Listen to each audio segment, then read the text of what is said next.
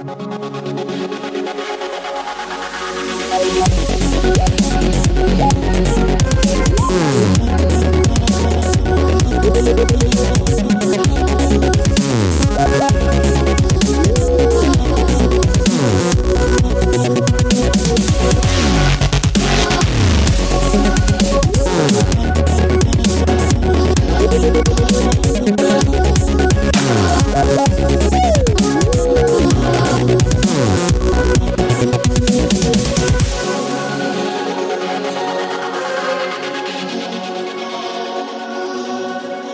Hello and welcome to Open Minds UFO Radio. I am your host, Alejandro Rojas, and I am joined with Martin Candu Willis.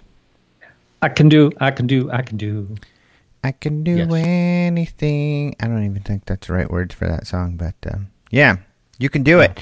And because you get out there and you're a doer. You know what? We were complaining about um, some people on social media, and so much of the big complainers, that's what they do. That's it. You know, they're not out there really doing. And I think that's important. They're planing, complaining. Yeah, but that's not tough. do Anybody that, can do that. Yeah, yeah, that's pretty easy. Yeah, it's really easy. It's it's harder to like, you know, tackle all the stuff that you do. I was talking about you. Oh, with race. I saw race this weekend. But actually, before I'm going to get into that. But first, I want to tell you who my guest is today. Great, Oh, Looking you're going to be shocked and amazed really great. because it's you. this show is just going to be Martin and I talking about news and some of the latest things that have been going on. So sit back and relax, and uh, we're just going to have a good time here. Now, I do want to say I have some exciting interviews coming up. I have Nick Pope for next week. Uh, of course, he's got some government documents that he has discovered. I, I saw him this weekend, and we talked something about that, and he's got a lot of really important news to talk about this. He's going to be on some other show, and he promised this show, which is it's a really big show, so I don't blame him. But I'm not going to say the name because I don't want you to listen because I want you to hear all this stuff first on my show.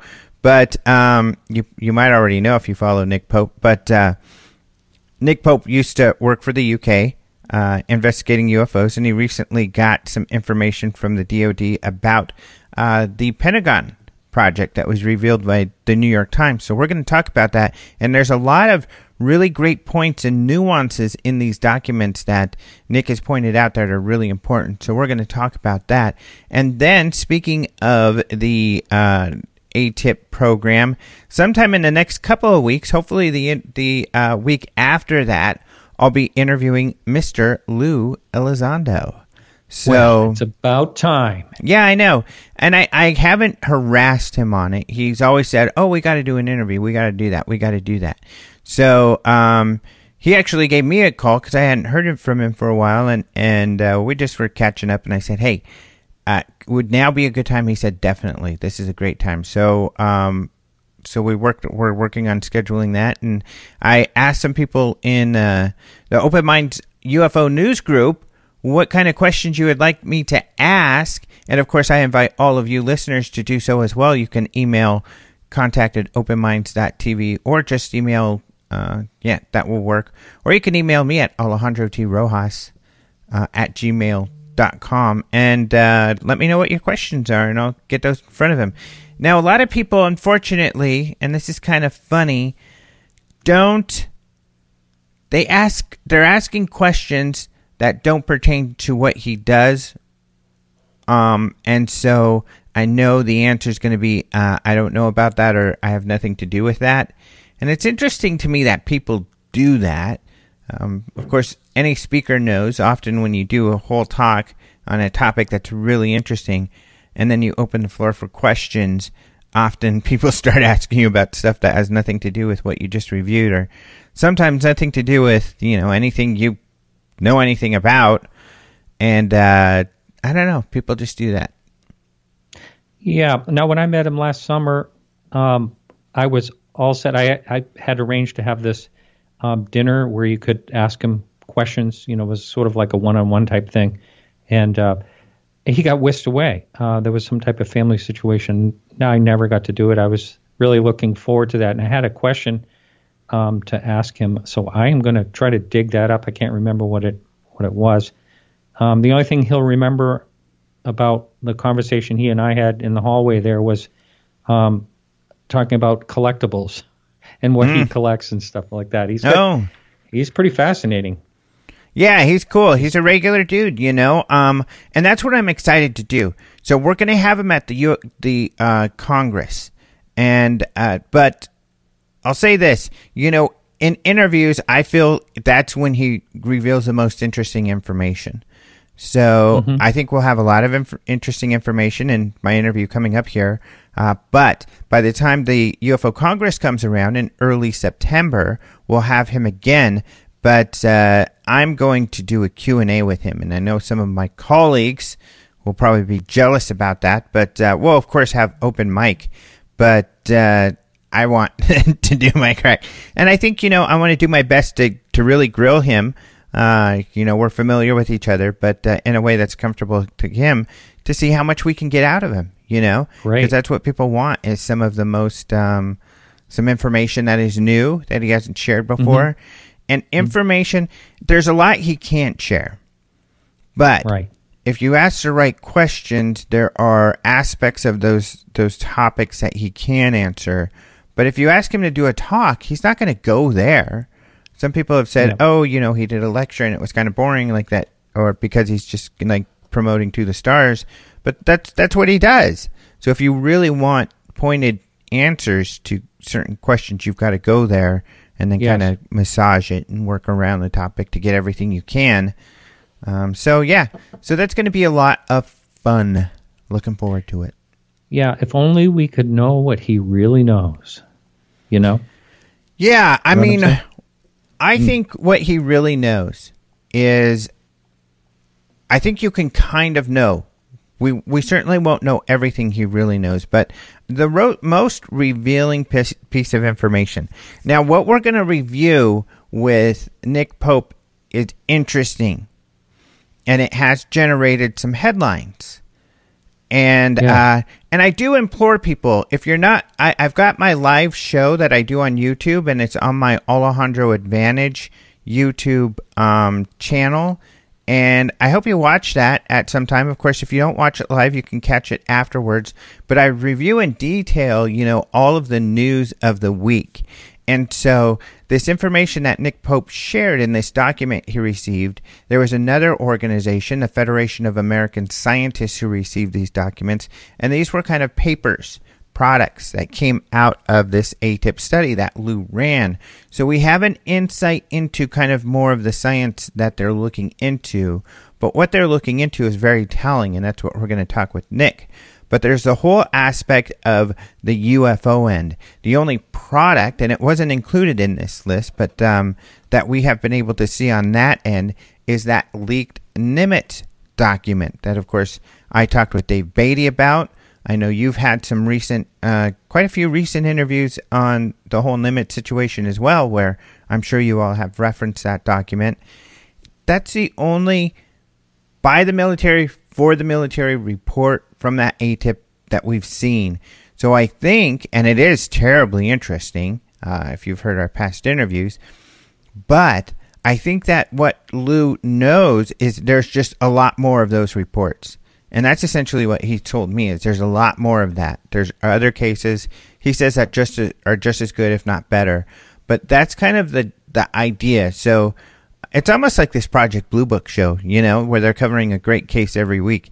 It's like we've seen one episode of the ATIP um, mm-hmm. show, you know, which is Nimitz. So there's other episodes, uh, who knows how many, or even if there's a full season's worth using that metaphor. But um, there's just a lot of other great episodes, and that would be interesting um, but like Blue Book, you know, it's not necessarily that they retrieved a crashed saucer or something, but observed and recorded some incredible cases um, and incidents. You know what I mean? Mm-hmm. And you just wonder, you wonder how many are there, and you know, I think there's still something going on as far as them, you know, doing the research. So you just wonder how, you know, how many of these cases they're paying attention to now. You know, like nothing really comes to mind as far as like big sightings, except for when it involves the airlines. There has been a couple, you know, within the last few months. But mm-hmm. um, just wondering how much they're still doing the research and if there's anything, you know, they're researching deeply into. Yeah, I know. And, you know, this organization has essentially no resources. So they're um, more of a data retrieval kind of, and perhaps a, an, an analyst sort of group than anything, which is what intelligence is about. I mean, if you watch mm-hmm. that show like Jack Ryan or something and you hear analysts, the CIA has a bunch of analysts because what all these people are doing is usually looking at sets of information that they're getting from the field and they're using that information to understand what's going on about a particular thing. Like what Lou worked on was terrorism, kind of like Jack Ryan, you know, that television show where mm-hmm. um, and uh, I read all those Tom Clancy books. So, you know, he talks about the analysts how they're grabbing the data and they're trying to figure something out. And then sometimes they're able to discover, hey, it looks like, you know, this group is doing X, Y, and Z. Uh, that indicates maybe they're building a bomb, you know, and so we got to check into this. And it's the same sort of thing. They're gathering, and we see this in that report because that report didn't do any real investigation. What it did, though, was gather testimony, which is good, it's an investigation, from witnesses, and then also, given that testimony, questioned people like the submarine uh, that were part of the um, uh, carrier strike group to see if there was any correlation there or anything that could corroborate what the others had seen or give them more information about whatever phenomena they were dealing with. But um, that's essentially what they're doing. But it's it's because uh, it's of that nature. You know, all it can be is kind of analysis, uh, as opposed to you know being able to do some hands-on research. Uh, the other thing that I think is important is that you know we have uh, this Adam project where To the Stars now is trying to examine the uh, material, these metamaterials, uh, or materials that have uh, been allegedly retrieved from UFO incidents to determine whether or not these materials are anomalous or not. I think that's telling in that since Lou is doing this work, there's been and and in his interviews, there's been no indication that there has been any material um, besides the one met, mentioned retrieved. And what we know about at least this material that was retrieved, that there's analysis still ongoing. Um, so it it kind of lends to the idea that no anomalous material has yet been, you know, fully analyzed or probably discovered by the ATIP group. I think that um, that's what it, it, seems, and we can ask Lou, you know, more specifically, and I think we have essentially. But uh, that still lends to most of what they've done is kind of analysis. Um, but those files have to be fascinating. Oh, if, I'm sure. Nimitz uh, is an amazing case. So if they have cases better than that, holy cow! Right. Oh, forgive me if I'm getting this mixed up or wrong, or we've already talked about it in the past. But does this have to do with what is supposed to be housed at Bigelow?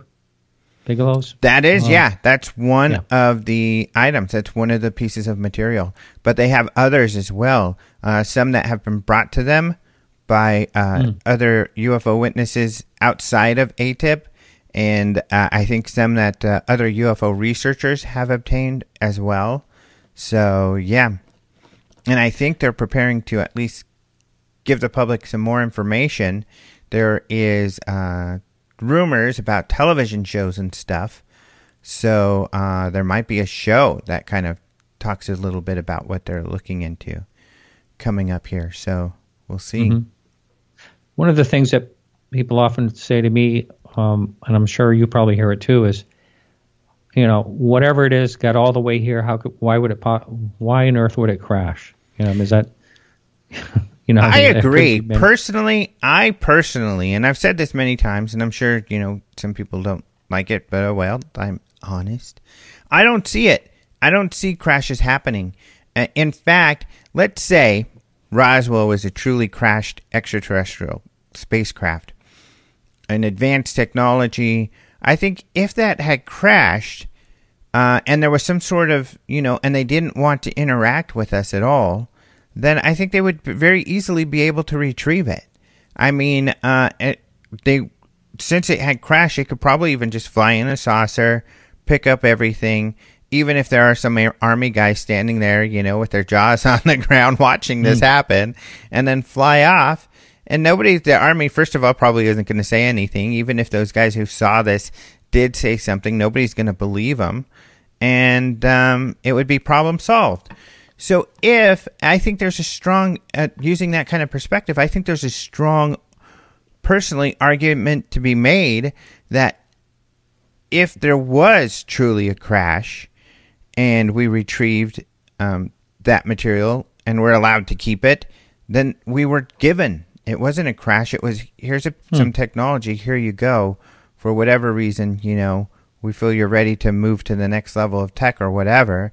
And I mean, if Colonel Corso, who was in the army, who claims he received some of that material, is telling the truth, then a lot of the technology that we use to this day and have advanced us to where we are uh, technologically is due to the back engineering uh, or incorporation of some of that technology that they got from Roswell. And so, you know, it has had a major effect on on our growth and evolution. So maybe they are helping push us along, or maybe it hasn't happened at all and there hasn't ever been a crash. So I don't know.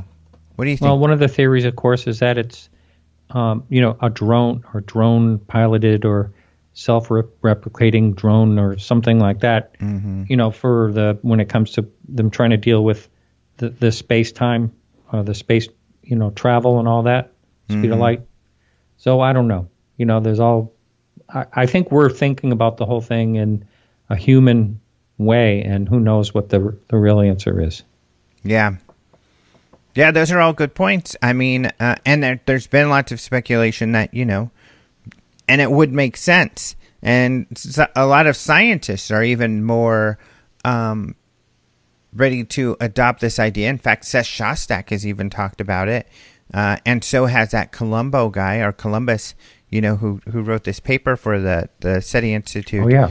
convention that you know we keep thinking that any beings out there wouldn't be able to survive this trip, but uh, you know a a robot essentially could. So who's to say there aren't drones? And uh, people seem to be more open to that idea. Um, so that's a possibility as well. Of course, if there's a ton of them, you'd think there might be uh, several crashes or something like that if that does happen. But uh, who knows, huh? Right. Now, do you think that Lou would be privy to anything that To the Stars is uh, working on? Uh, Are they compartmentalized as far as, you know, the materials and things like that? Or do you think that they kind of share the information that they're not letting out to the public with, you know, between the people involved? I'm pretty sure they share it with each other. Mm-hmm. Um, I, it seems that way. It doesn't sound like they're compartmentalizing uh, from each other. Uh, I don't completely un- know how the structure works, but they're a pretty small group. So I think they're all working together pretty closely because they are a small group. So Now, I know you, and- you and I have talked about this before, and mostly you, about their becoming, uh, if they're going to become more transparent when it comes to something like this. What do you think would happen if they actually, you know, studied the material and ended up being something they couldn't, you know, they, they just couldn't identify as something that was, you know, human made or made on Earth? Mm-hmm. Well, I think that a lot of people would say you got to tell people right now, but I I don't think that's the wisest way to do it. And I know people get frustrated by that, but uh, it's just it's best to have all your ducks in a row before coming out. So, for instance, um, you know, it would be wise for them to have, the, like scientists do, develop a complete paper for peer review Mm-hmm. that makes your argument as strong as possible so that you can get it out there and then you know then you you have your your strongest argument coming out first. And that takes a lot of time to develop especially if you um for instance it's often that you need to do many pieces of analysis. One analysis you do shows that this nature uh, this you know is anomalous. That justifies then you doing more research. And if you continue to get these anomalous you know results then uh, then you're pushed to do more and more and more um, which all bolsters your case that something is odd about what it is you're you're looking at. So the better the case, the longer it is going to take to investigate and analyze, and so it's going to take a longer time to develop that um, paper or argument that it is something uh, demonstrating what analysis you did and why you think um, it's anomalous. So it's just going to take a lot of time. So I think that uh, that's the thing is that if they did have something, they wouldn't share it. I think it would be wise for them not to share it beyond maybe saying something like, uh, we do have some promising leads, and we're working on those, and we're working towards sharing more information on the, with the public on this uh, as soon as possible. Uh, that's No, the, I understand. I understand what you're saying about, you know, doing it the right way. Uh, I'm just wondering, even if it's done the right way, how much of a blip is this? You know, would something like that make? Would people consider it serious enough? Do you think, or do you think they would just say, "Well, that's just saying that they don't." That's just saying they have no idea how it's made, and that's it. It's not going to, you know, we I think it will be a serious blip. Here's why. You do. I Okay. think that who is saying it matters a lot. So, for Mm-hmm. instance, if you or I, no offense to you, but it's the same for me, if I was to say, Open Minds TV has done this analysis and here's what we found. Um, and I think we have we have a pretty good reputation with the mainstream. So, but even then, you know, it's not as big of a deal. But when you have, you know, um, somebody connected to the Mellon family or the Mellon, you know, dynasty, you have these ex-intelligence people, you have somebody who ran a department for the DoD investigating this stuff. When a group like that comes out and says we have scientific evidence that this this anomalous material is created by an intelligent uh, an intelligence that is off planet, I think that's a big deal. Um, just like if any other scientific organization, like if SETI was to say, we think we found something, I think that is a big deal. And so it will get a lot of attention. It'll get a lot of scrutiny, which is good. That's what you want. You want to encourage, you know, the scientific organizations, SETI, others, to challenge your assumptions because uh, that means they're taking it seriously. And, um, and then you go from there. So I think from this group, it will be a big deal. Now, do you think uh, this is probably a question you may not even want to answer, but do you think that um, Tom DeLonge's and DeLonge's involvement um, with this would take away from it? No, I don't think so at all. And I think that's what a lot of people in the UFO field are kind of missing is that, you know, uh, and we have plenty of evidence of this that it won't have an effect because Tom got those doors opened in the first place. Why and what is his role? And I think that's what people need to to think about. In the professional world, you know, we all have titles. And the reason you have those titles, it's because that's what your expertise is. That's what you bring to the table. Tom DeLonge is a rock star. So essentially, what he brings to the table is a perspective from the youth and a media perspective, not a scientist or an expert or or anything like that. He brings that media connection, and I think that's what his importance is. But uh, we do have to go to break. But I want to elaborate more on this because I think this is an excellent question that the UFO field is just getting wrong. and I'm going to justify my answer when we come back from the break. You're listening to Open Minds UFO Radio. We're here with Martin Willis. Yo, Martin. Yo. We'll be right back from this break.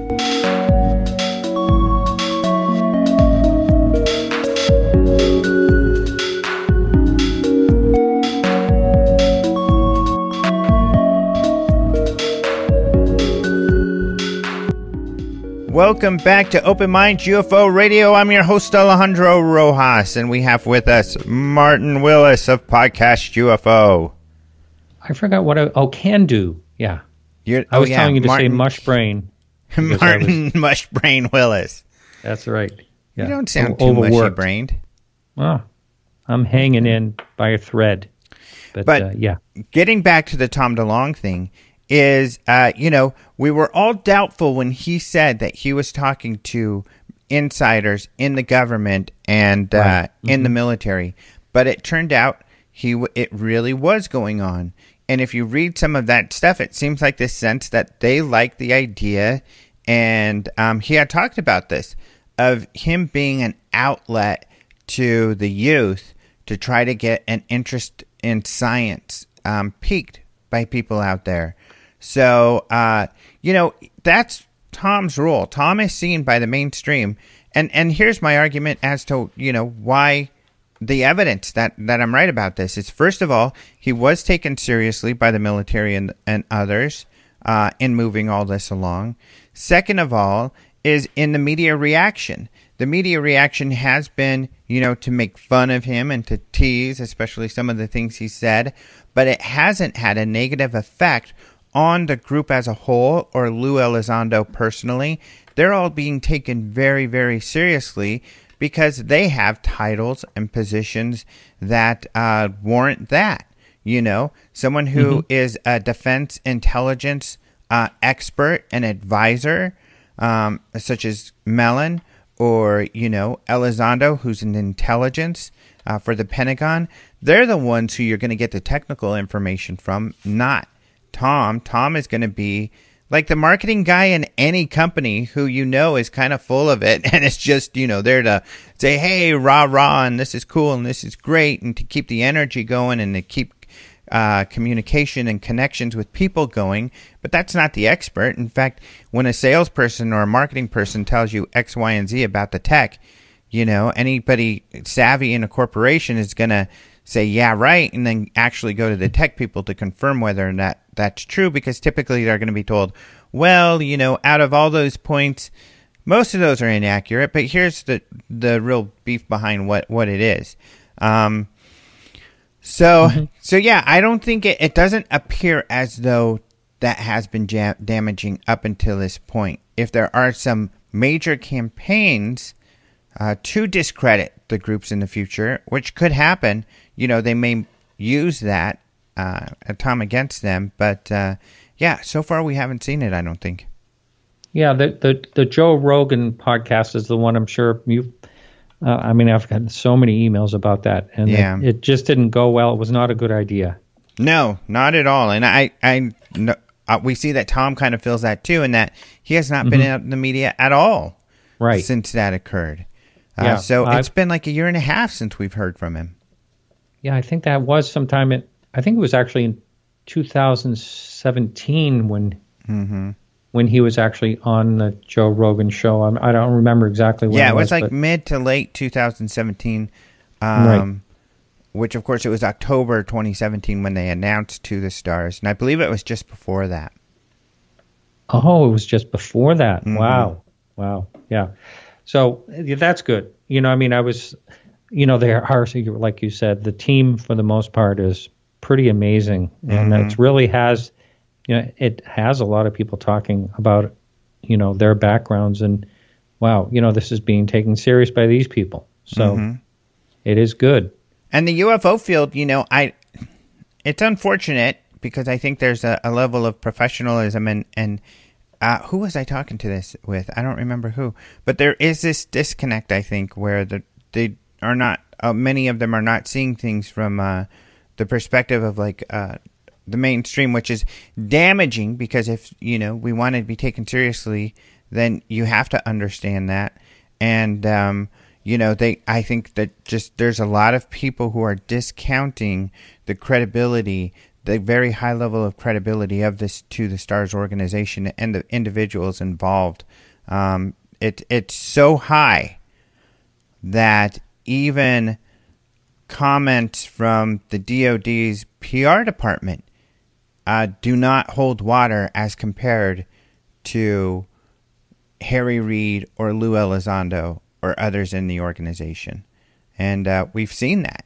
The media doesn't even reference the DoD PR department, and uh, they don't need to because there's mm-hmm. ample evidence of, of everything that they have said.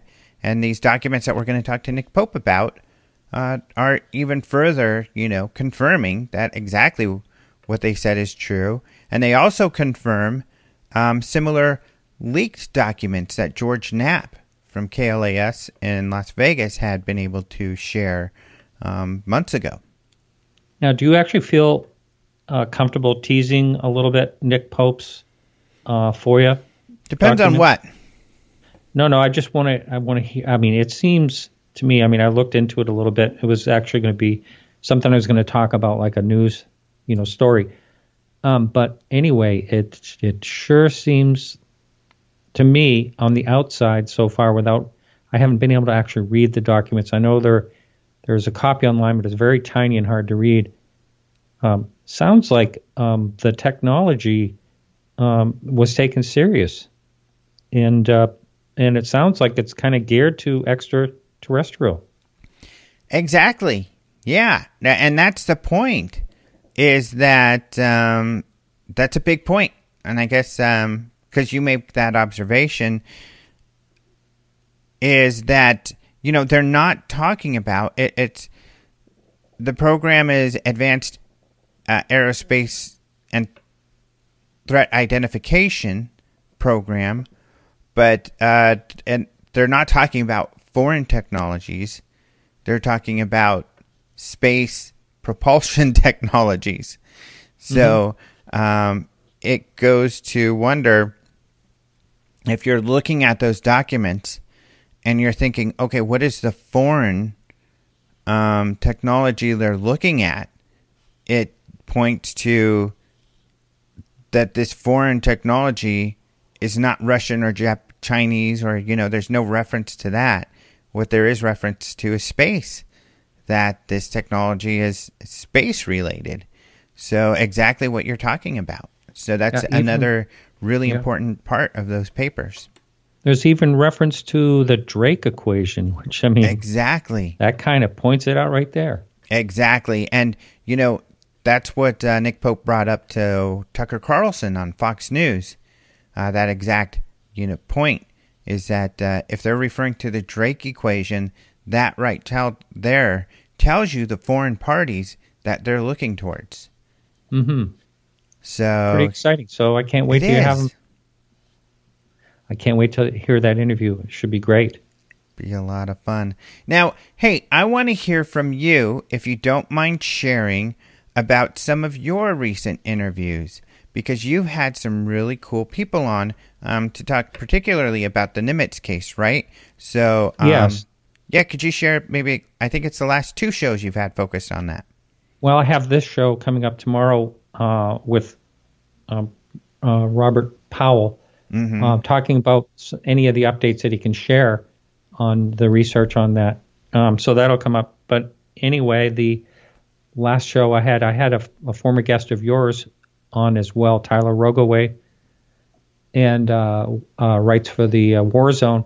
And I also had um, Vincent Aiello, and he is a uh, former fighter pilot. He's also a Top Gun uh, trainer, and uh, he now is a commercial airline pilot. And he really, I asked him if he was going to have any trouble talking about UFOs you know, at, with his uh, career in any type of way. And he said, I don't, you know, he wasn't worried about it at all. Mm-hmm. And uh, had some great conversations with him. And he actually has uh, the Fighter Pilot podcast where he interviewed David Fravor um, directly about the Nimitz case. And it was basically pilot to pilot talking.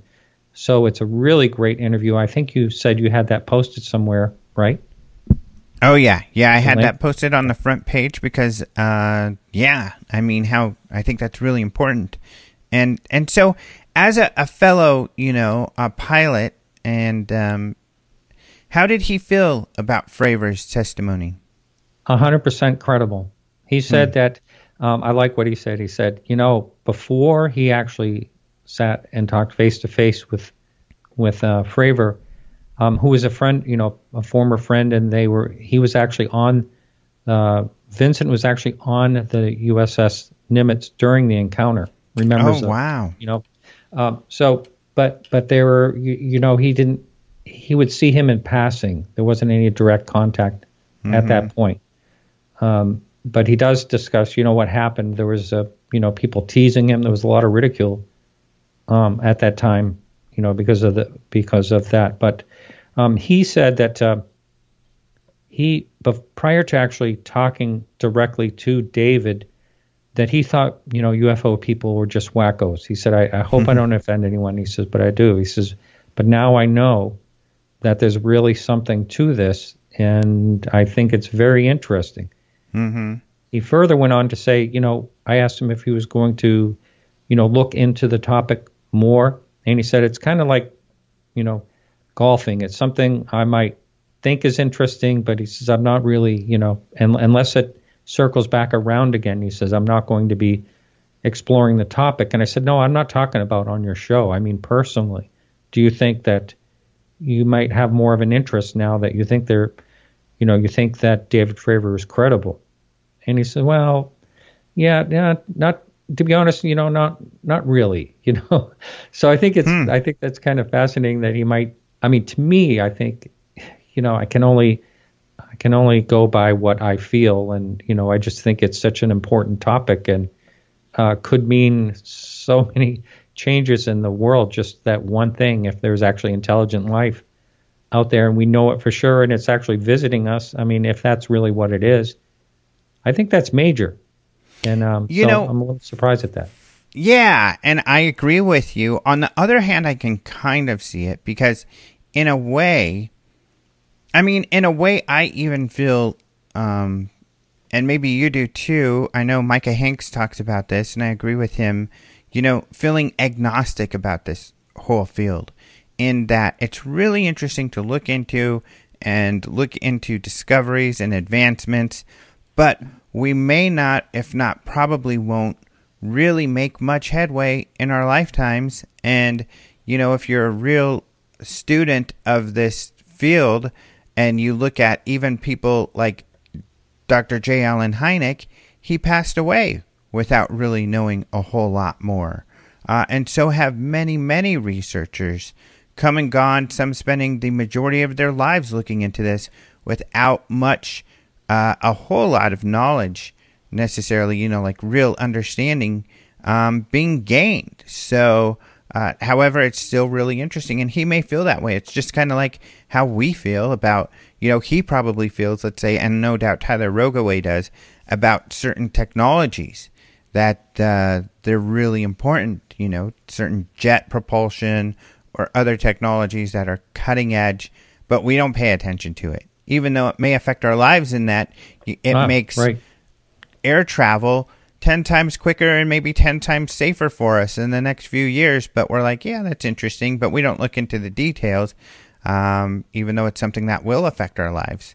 So I can see how, you know, we just all have our interests in things that we're looking into. But it is funny. Some people in this field get really frustrated that others aren't like, you know, freaking out and talking about this every day.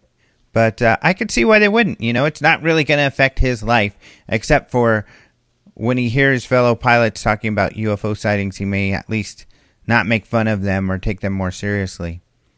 Yeah, there's something I'm going to mention that uh, Tyler was talking about, but um, an- another thing though, I, I do I do have to say, uh, commenting on what you just said there a minute ago, and that is, um, you don't think or you feel as though that you probably won't know in your lifetime. Um, I've always I have said that many times on my show and felt that way also, but I don't know. Lately, I just seem to be having a feeling that we're going to know more and we're going to know more fairly soon. Now, mm. maybe people have said that for the last 70 years, and um, and like you said, passed away without knowing anything extra. But um, I just have that feeling. I, it just feels like things are like the banana's being peeled back a little, and and more is being revealed. Now, I don't know.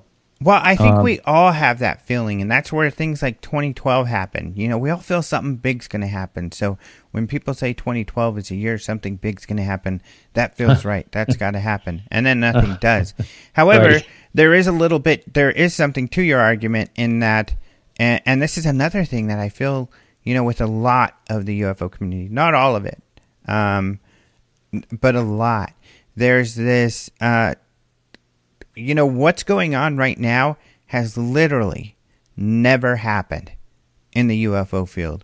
This amount of credible information and witnesses coming forward uh, about a secret program uh, or, or these military encounters, this just has not happened like this in the past. The closest thing would be Blue Book, Project Blue Book, but Project Blue Book, as we know from uh, Edward Ruppelt's book, who ran Blue Book in 1952, began the 1952 final Blue Book project. A lot of the Air Force's stance was anti UFO to really kind of, you know, get the public to quit being so fascinated with the topic. Whereas that wasn't Lou's intention. In fact, theirs was the opposite, was to mm-hmm. actually look into the mystery of the whole topic. So it's a huge difference.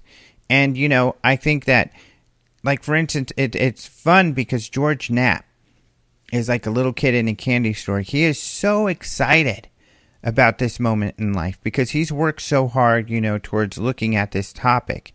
And he's been a part of some major investigations that have been uh, revelatory. But uh, a lot of this information he felt would never get out. And uh, he didn't feel like, you know, we would have this level. And he really feels extremely excited and happy to be alive, is the way he put it. That mm. uh, during this time where so much information is coming forward, and uh, I think that that's a, I think that that's a justified perspective, and I think it, um, you know, is an argument to justify your feelings too. That you know more is happening right now, and more may continue, probably will continue, and so you know uh, it could the information could ramp up exponentially. Yeah, so I was saying just a minute earlier that I was going to talk about something Tyler Rogoway said. A couple things. Mm. First of all, as um, I think he mentioned on your show, you know, uh, throw out what is not, you know, what can be explained. That should be. He was calling himself a debunker, and I said, no, you're not. I think of a debunker as someone that uh, takes a hoax and disproves it. I said, "You're you're just explaining what people are thinking is a UFO," and he, you know, he's very he thinks that's very important, and I do too. You know, and I like what he said. He said, "There's so much um, that can't be explained. You don't need to, you know, hang on the stuff that can be explained." Exactly. And it just takes up space. And I thought that was really good. That is really good, and it's a great point. And I mean, I know Mark D'Antonio, you know, the photo and video mm. analyst from MUFON, gets really frustrated when I talk about him debunking stuff. But he does, and I love it. And it's great because uh, for that point right there, we need to get rid of the stuff that could be explained, focus on the truly anomalous, because that's, you know, our efforts well spent um, as opposed to wasting our time with stuff. And, and that's why it's exciting. I don't know. I think you feel this way too. I get excited when something gets explained, even if it's mundane. Yeah. Because then we don't have to spend our time with that. We can focus on other right. better stuff. Move on. Move mm-hmm. on to mm-hmm. the real stuff if you can. Yeah.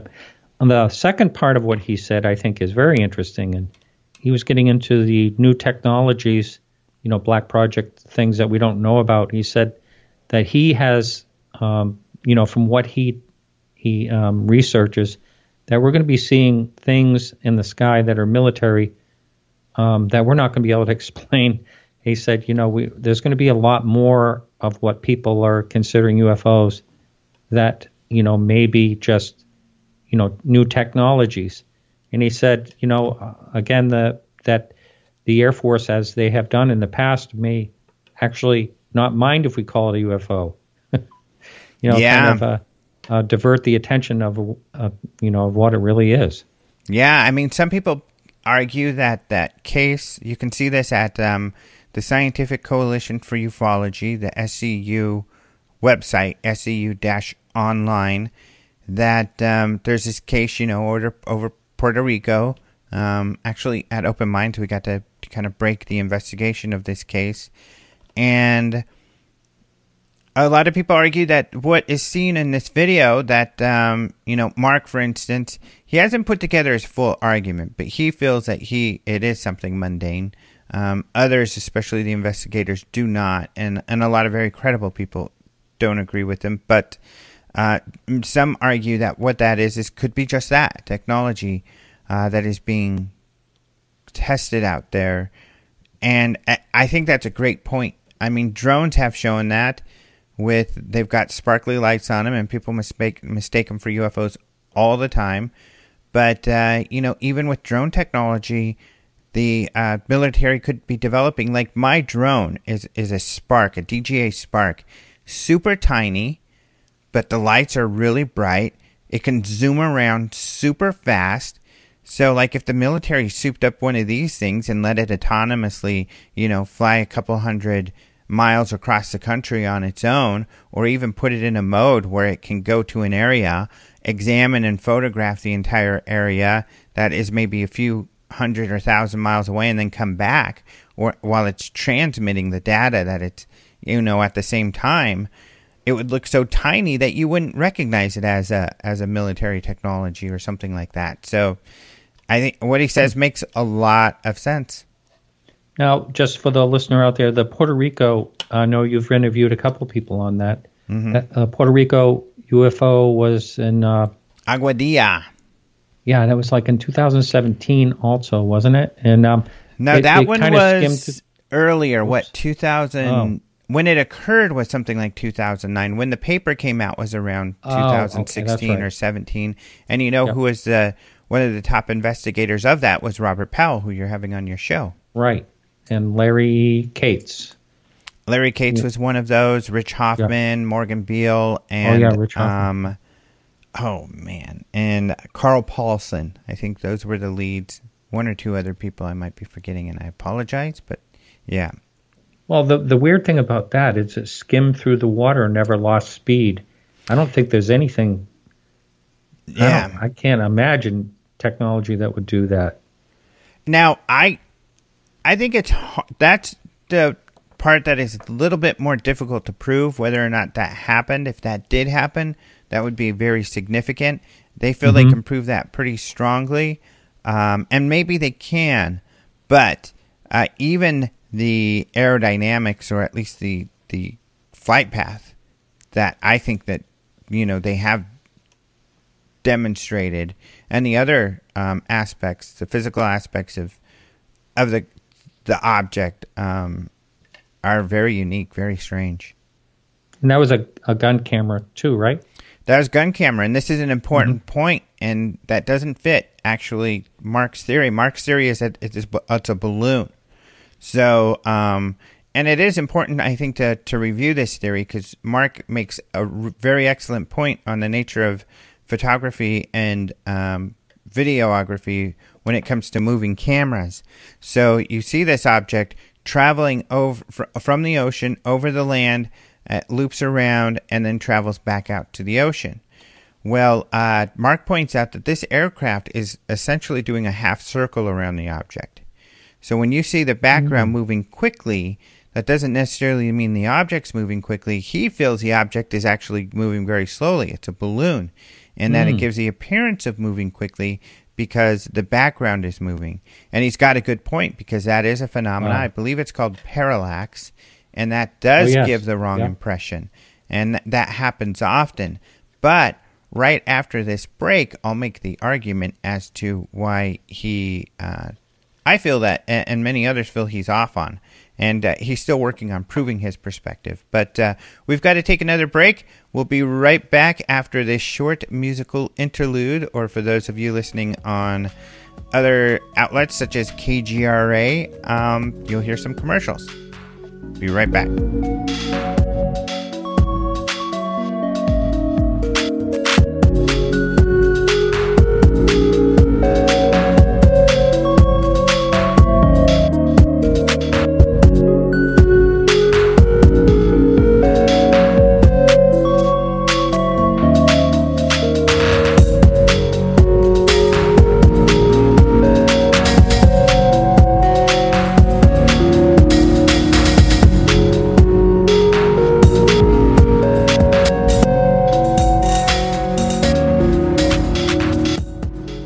Welcome back to Open Minds UFO Radio. I'm your host, Alejandro Rojas, and we have with us Mr. Martin Podcast UFO Willis. Can do. Can yep. with a can do attitude. Um, so right. here's where I think we just talked about the parallax, where the uh, a slow moving object can be looking fast on a video. However, uh, there is, I think, that the group argues, and I think very, I think they have a strong argument, is that it appears this object is moving behind a pole, um, and so that that's a big deal.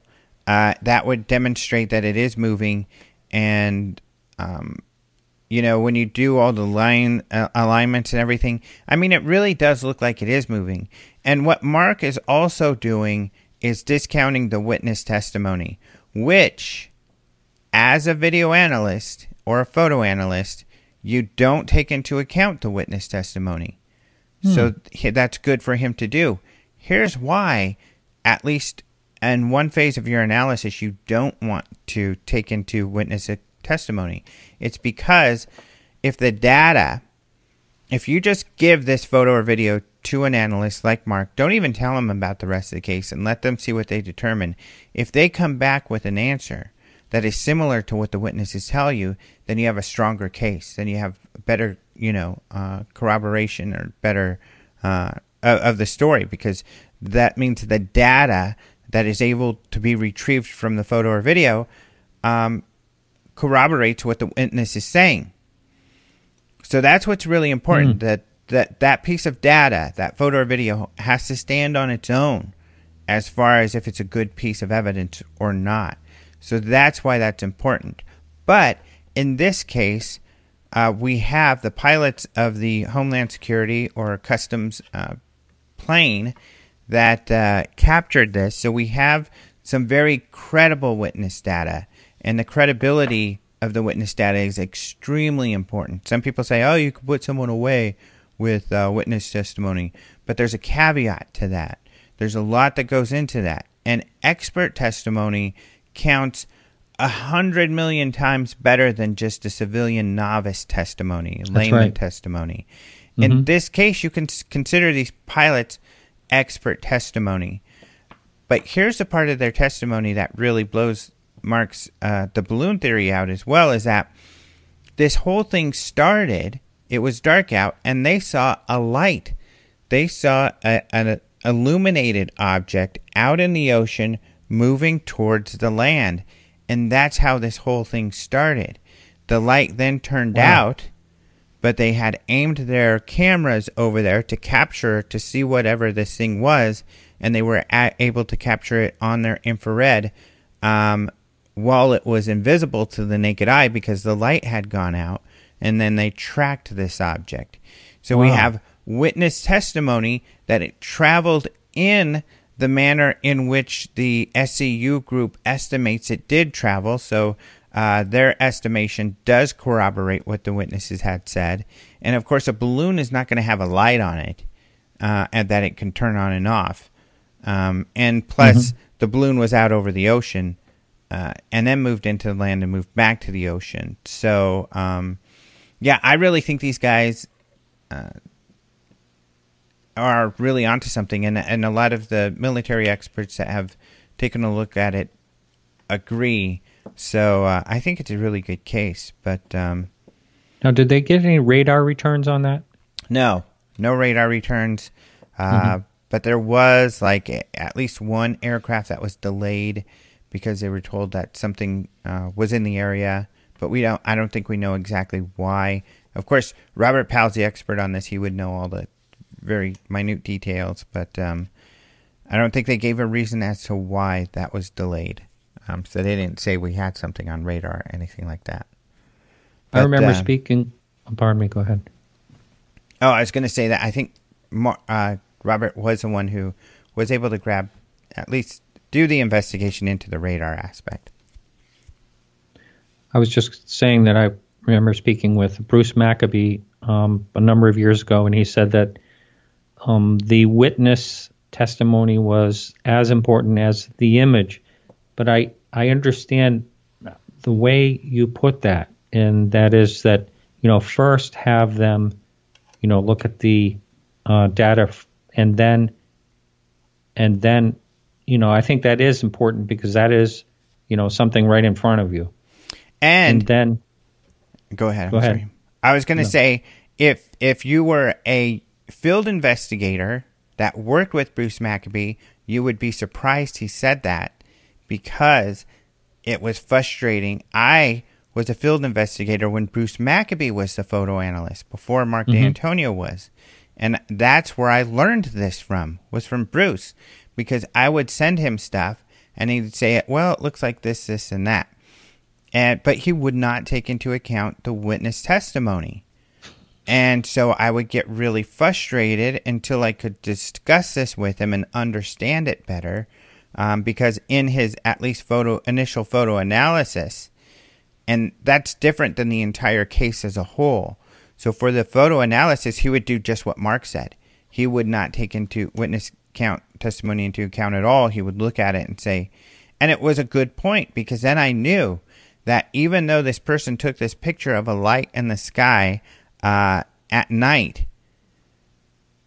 there the, that data from that photo did not serve as good evidence to support what the witness was saying. Even though we get so excited, oh my gosh, we have a photo.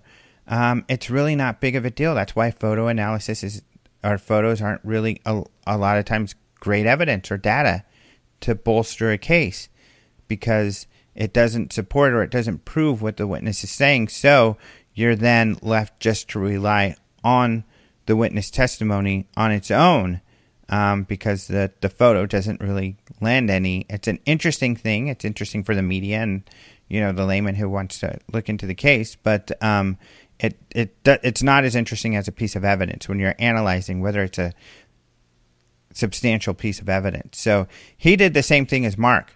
But uh, I think what he was telling you is when you take a step back and you're looking at the case in, as a whole, that's when the witness testimony, you know, plays a big role. yeah, I can't remember the exact context, but you're probably right. Yeah, because I used to get so frustrated, sense. hmm and uh, so before, uh, and and that's how I learned it all. Because I I was, I was like, you're not taking into account the witness testimony, and he's like, well, it just from what the witness says. Um, and the evidence is showing in the photo. The photo just does not show anything. It's not conclusively anomalous at all, um, which is a great point, you know. Um, and that's the limitations of photos and videos. They got to be really extraordinary to, Mhm. and we don't really have extraordinary photo or video evidence. Really extraordinary. Um, Well, there's always CGI. Yeah, and then there's CG on top of that, and um, there's a lot of issue. So it's a really good point. And I don't think, you know, I mean, the the fact that something is not picked up on radar seems to not really matter because there's case after case after case where there was never a radar return on an object that people clearly see, which is, you know, I don't think it, you know, it's it's probably just another capability of whatever it is. hmm But what's exciting are the cases that do have radar, and there are quite a few. Mhm. So the Nimitz has some radar um, uh, data that comes with it. And speaking of Tyler Rogoway, there are a couple great cases that he, um, you know, broke to the media and wrote about that had some uh, anomalous radar returns as well, especially that Colorado, Utah. I think it was. Uh, think it was- Oregon. yeah, Oregon. The Oregon case. That was California Oregon case that uh, had the radar and that that adds a lot. In fact, there was another case in New Mexico he wrote about, about that got more media attention, but uh, all we had there was some pilots talking back and forth about something they saw where he really likes this California Oregon case better because it not only has the witness testimony from the pilots and the audio of that, but it also has radar uh, returns of something really strange. So, Plus, they scrambled. Uh, they scrambled a jet after that too. I do believe. mhm, yep, the jet got there too late; it was already gone. But you're right, Mm. and uh, that other really crazy part of that case is that they you had the FAA people talking about um, should we have the commercial aircraft follow this object and not land in Oregon, and they decided against that because they didn't know if whatever this object was was hostile, so they didn't want to put civilians in harm's way. So they let the commercial aircraft land or the civilian aircraft land, and that's why they lost visual of the object. By the time the jets got there that were scrambled, uh, the object was nowhere to be found. Wow. Um, also, the conversation I had with Tyler recently, it seems to to me that the FAA has loosened up um, as far as you know being cooperative in uh, information when it comes to UFOs. At least they are listening to him. It may be because you know he's a journalist and uh, he writes about aviation, and maybe he's connected in that way. But they have actually shared a lot of things with him, and as you know, that's not the way it used to be. No, not at all. And they wouldn't share anything. They would just refer you to NUFORC um, which is a website mm-hmm. ran by Peter Davenport, one guy, you know, that collects UFO sightings, or they may refer you to Bigelow um, to just report your sighting. But that was about it. And which was shocking that they wouldn't want to know or look into it and they wouldn't share information. But like you uh, said, even Tyler has been shocked at the level of cooperation he's received from them regarding these cases he's looked into. Right. Even radio, um, I think even radio recordings, conversations, mm-hmm. and you know, pretty amazing. It is, and you know what would be interesting to ask um, Robert Powell if he has had that same experience. I have not approached mm. the FAA for anything in the last few years. I used to when I was a MUFON field investigator, and I would get that runaround. But um, I, I, believe Robert Powell has because he's so actively researching these cases that he would probably. It'd be interesting to see if, from a UFO investigator's perspective, if they've had that uh, same kind of experience of the FAA being more forthcoming. Right. I wonder if they. Uh, I wonder if they hang on to the material from past, you know, incidents. For you know, just thinking back to like 2006 O'Hare. Mm-hmm you know that I wonder if they I mean because they wouldn't share anything about that really. Mm-hmm.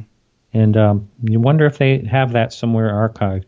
Yeah, I wonder. I know that uh, recently the uh, Robert had shared with me that um, the way you access radar changed, and I think he said you can't FOIA FAA data anymore, so you have to FOIA um, military radar installations to get radar mm. data. So, wow. Um, yeah. Wow. wow. Um, mm-hmm. One thing I wanted to talk to you about. Did you? You probably read this that uh, Harry Reid um, purportedly is pushing for more UFO research. Yeah, he just had this interview where they asked him about his UFO stuff, and um, which is great. He did not shy away from it. He said, "Yeah, right. You know, mm-hmm. I started this program. I'm happy I did." And he said, "We need to look into this stuff. It's important, and he welcomes, you know, fellow politicians and others to, you know, advocate and to continue, you know, looking into what he feels is a very important topic. Right, and uh, I, I'm really glad that he's doing that because you you know, I mean, it might he might start the the ball rolling. I mean, he was an important. He wasn't just a senator. Um, you know, he was a uh, I think he was a whip, wasn't he? Also. Yes. Well, he was yeah. the uh, majority leader. Uh, yeah, the majority leader. That's that's pretty big. Yeah. yeah. So yeah. so he stuff. was big, very yeah. influential, and I think that's really important. And of course, we're in a period of time, and that's what was my last interview with Nick Pope, where uh, we have these congressional subcommittees talking to David Fravor and other witnesses and people involved um, with the phenomena. And, you know, uh, Lou Elizondo, it's something we talked about recently, but he also wrote about this that he's like, I shouldn't be, this shouldn't be the gospel according to Lou. Um, I'm not a mm-hmm. spokesperson. I ran the project. It wasn't my job to share information, and it still isn't. So, it, but what it is his job to do, and what they're trying to do, is to get those people with the information to be forthcoming with information and to share information.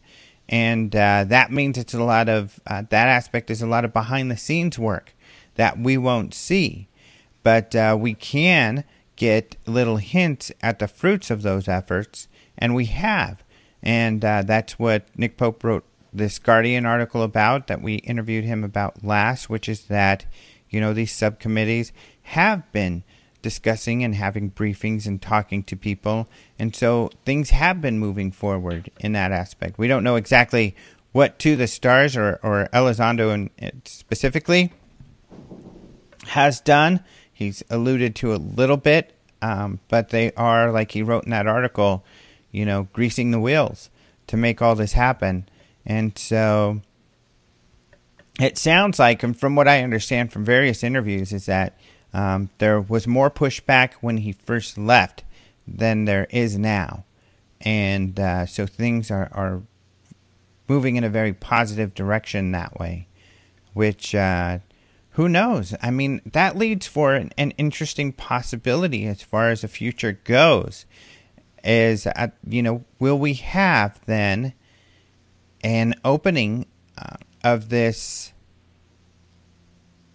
topic, and, so much so that there is another public facing investigative group that the government mm-hmm. uh, or the military sponsors or creates. And if, if that's so, you know, how will the public react to that? Certainly, the conspiracy minded are not going to believe anything they have to say. And honestly, mm-hmm. we know in the past there's been so much spin or um, or just false information. Unfortunately, I hate to say that, but we just know there's we've been you know we've got that video out there. I've got a video about where I go over government secrecy and UFOs, and you know we haven't been told the truth over the years. So how can we believe they'll tell us the truth in the future? And so it's going to be interesting to see what results of this. But uh, kind of to your point, that uh, thing things seem to be unrolling, and the banana, you know, peel keeps being pulled back, it it, it seems as though something's going to happen. Right, right. I wonder how um, Lou Elizondo and others over at To the Stars Academy really view the UFO community, or if they just think they want to get this information to the public and, you know, a lot of the UFO community or, you know, bashers or fringe or whatever. I wonder what they really think about that, if that ever comes up in an interview. Well, I'll tell you that um, I think that I don't want to put words in anyone's mouth, misrepresent what anybody has said, nor share things they don't really feel they want to be shared. However, um, I think what you're asking is an important question, and I it I think that um, there has been a larger negative pushback than was expected um, by all parties, and mm-hmm. uh, I think that that has. Uh, my guess would be, and I think it really has, at least in a bit, you know, disheartened some of them a bit. Um, and I know that is, I think it's a similar experience that Bigelow went through when he was, you know, doing more uh, public facing work in, in this arena. And he shared his experience with George Knapp in interviews before on Coast to Coast. And um, that reminds me of a line of, of, information I want to talk about here, too. Uh, but you know, Bigelow has a lot of money. He wanted to really spend time and effort researching this field.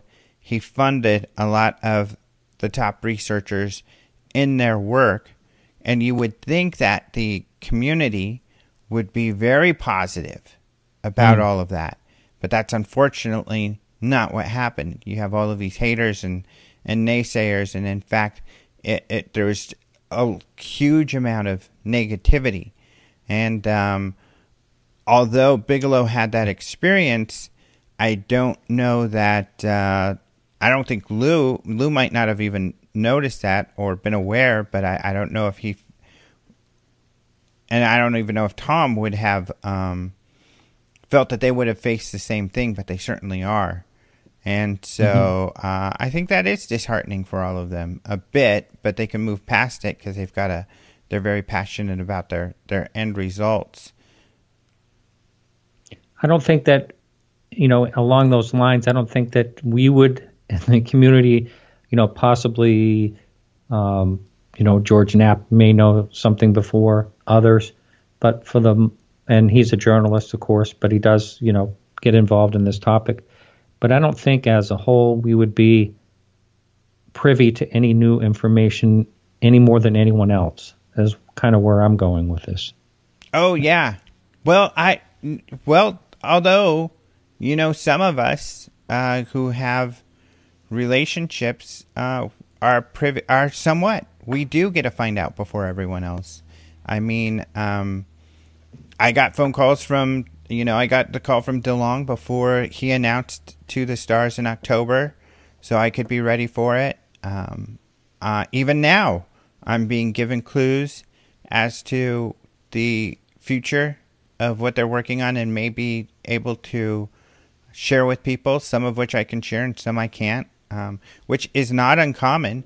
I mean, often when we're when I'm invited as a journalist for the press to, especially something regarding entertainment, um, I'm told, you know, I'm given all the information, but told this is embargoed for a month or two or three or four. Um, you know, you can release this on March 22nd, and I keep in close contact so I know when uh, the embargo is lifted, so I can share the information. Uh, so it's a common practice, uh, hmm. especially mm. with the media, and uh, so yeah, so um, I, in that aspect, at least those of us who are kind of UFO journalists uh, are given some insight, kind of like you know Ryan Sprague, I know, and you and I uh, have been given some Project Blue Book, you know, material before the rest of the public, um, so we can help get prepared to release it when it's releasable and uh, get excited about it. So, for instance, you know, you had all the episodes, you still have them. You've seen all the episodes of Project Blue Book, even though they haven't all come out. We've only we're only maybe halfway in, and uh, but you don't reveal what's in the last three episodes until well, after for, they're out. Yeah. So someone just has to make me an offer. That's all. But along those lines, in the last minute or so that we have here, is that uh, what is really blows my mind is in my last story about Project Blue Book, my review of the what third episode. Mm-hmm. I reference because in in that episode, you know, a, a car was stopped and there was an electro, uh, really kind of these shocks, like electrical shocks, but, uh, mm-hmm. and the shocks I haven't heard of, but electrical um, malfunctions or issues with vehicles and stopping during UFO sightings have happened. Oh, a lot. One of these cases that's a really good case happened uh, just a few years ago, and uh, 2009, I believe it was, and it was a Star Team project. The Star Team is the pro- is the group that was funded and working with Bigelow, and mm. so this is the group that people said, "Oh, it was all secret and they were hiding stuff from the public." No, not at all. In fact, I wrote about all of those great cases that Bigelow funded and they were able to research. It's totally public. There was no hiding of anything and uh, and it's just a great case where this person saw this cigar shaped craft with lights on it. It was above his car. His car stopped. Uh, when the Star Team guys got there, uh, were able to fly out there with great equipment thanks to, to Bigelow. They were able to find out that the car had a very strong, strange electromagnetic field to it. Uh, so hmm. it's a really great case. And it was just funny reading that story again uh, and sharing it with everybody because I haven't looked at that story since uh, this New York Times article came out. And the funny thing is, is I didn't know that that back then that that funding Bigelow was spending on that project was coming from the Department of Defense. So, yeah, that is amazing. It's Right. Really crazy, huh? Yeah, well, I know we're out of time, but I just wanted to just throw this out um, that there was someone in Russia that had a very, very similar experience. Cigar-shaped UFO made all the car cars stall Wow. in a mountain pass. It's really great. Uh, talk directly to the person. That is a very similar situation. Mm-hmm. Wow. Yeah, it happens. Weird stuff, man. Right. All right. Well, that's it for the show. So thank you so much, Martin, for joining us and, uh, you know, spending the time to talk about some of the news out there. Uh, got some great shows coming up. Of course, you can check out Martin on Podcast UFO. Dot com. Thank you. Dot com. Dot com. Thank you, or just dot com. Both. Thank you. Thank Oh, you, okay. Alejandro. My And pleasure. Thank yeah. you. So, just a couple things that I want to remind people. Uh, please do go to the Alejandro Advantage, or if you're on my social media, just check that out and go check out some of my live uh, shows from Thursday evening. Martin's there often. hmm Chase Kloetzke was there It's this great. last time, actually, uh, and some other people. So, yeah, so they are a lot of fun, and I go over a lot of news and then give you some insight and background, and then go into some of these other stories like I was uh, talking about earlier. And hopefully, you've seen on, uh, also, you can find these on my social media. You can also find these on my blog, my new blog, alejandrotrojas.com. You can't find all of these things now, but I'll be posting them up real soon, but I'm going to keep that updated for everyone. But you know what I put there, and you should check this out too, Martin. It's kind of fun. Uh, at alejandrotrojas.com, I made a list of uh, a lot of the media things I've been involved with, and it's a really long list. I was surprised. But you can find links to lots of the videos, uh, interviews I've done for news. Um, you can see a link to my my taking the Kardashians to Area 51, stuff like that, and tons and tons and tons of mainstream articles where uh, they've mentioned my work or, or interviewed me. So it was it's a lot of fun. I was kind of proud putting that list together. But I'll be putting a lot of stuff there so you can see it uh, as well as my social media. So if you want to watch those videos, please do, and then uh, take out my Den of Geek articles because I do give a lot of background into those Blue Book uh, cases. And then, for instance, when there are phenomena that happened in the television show that weren't about the case they were covering, but did happen in other high profile cases, then I review those other high profile cases with links as well. And I also include links back to the original Blue Book files on all of these cases as well. So you can go actually see the Project Blue Book files. And I don't see any other reviewers or writing writers who are writing about Project Blue Book linking to the Blue Book files for some reason. So if you want to go see those and find out how you can read all the Blue Book files, go check out those articles. But uh, I also don't forget uh, International UFO Congress. Uh, we've got uh, more information forthcoming about speakers and tickets in the next month or so, but we've got lots of cool products that you can see at the store. So check out the store, and then uh, and we've got free videos up. So speaking of uh, some of the new stuff coming out, um, you know, we've got a, a debate with Stanton Friedman and Jeremy Corbell, and I did me- want to mention I, I saw Nick Pope at the Snowfest, Alien Snowfest in Big Bear, California. Karen just decided in the last minute, hey, let's go out there and uh, see if they'll give us a table. So we did, and we sold some stuff and hung out with some of our friends. So it was a lot of fun. Um, Wow. Got to talk to people, but Stanton was there. So Oh, really? Yeah, Wow. it was great to see him, and we did get because I keep making sure that he's going to do it. We did get a confirmation he will be uh, speaking at the UFO Congress. His last presentation at the UFO Congress, so we'll be doing something special with that um, and and him at the UFO Congress because he's of course such an important, great guy. And uh, I know Jeremy felt he won that debate with uh, Stanton over Bob Lazar, but I don't think everybody feels that way, especially if you look in the in the comments. And uh, I didn't feel it was really one sided at all. Uh, so that was a lot of fun. But you can see that on the UFO Congress YouTube page. Uh, you can Wow. watch that video. Yeah, I'm interested to see that. Oh, you haven't seen that yet?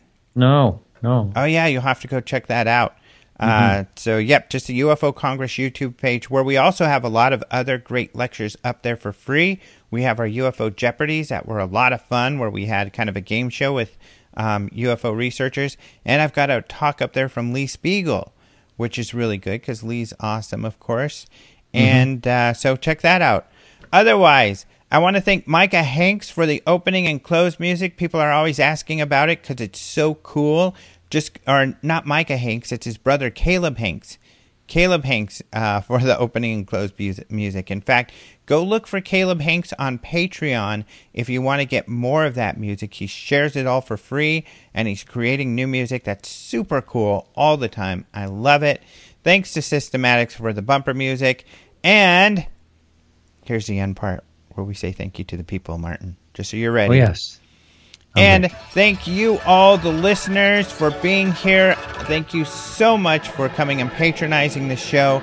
Until next time, adios, Those muchachos. muchachos.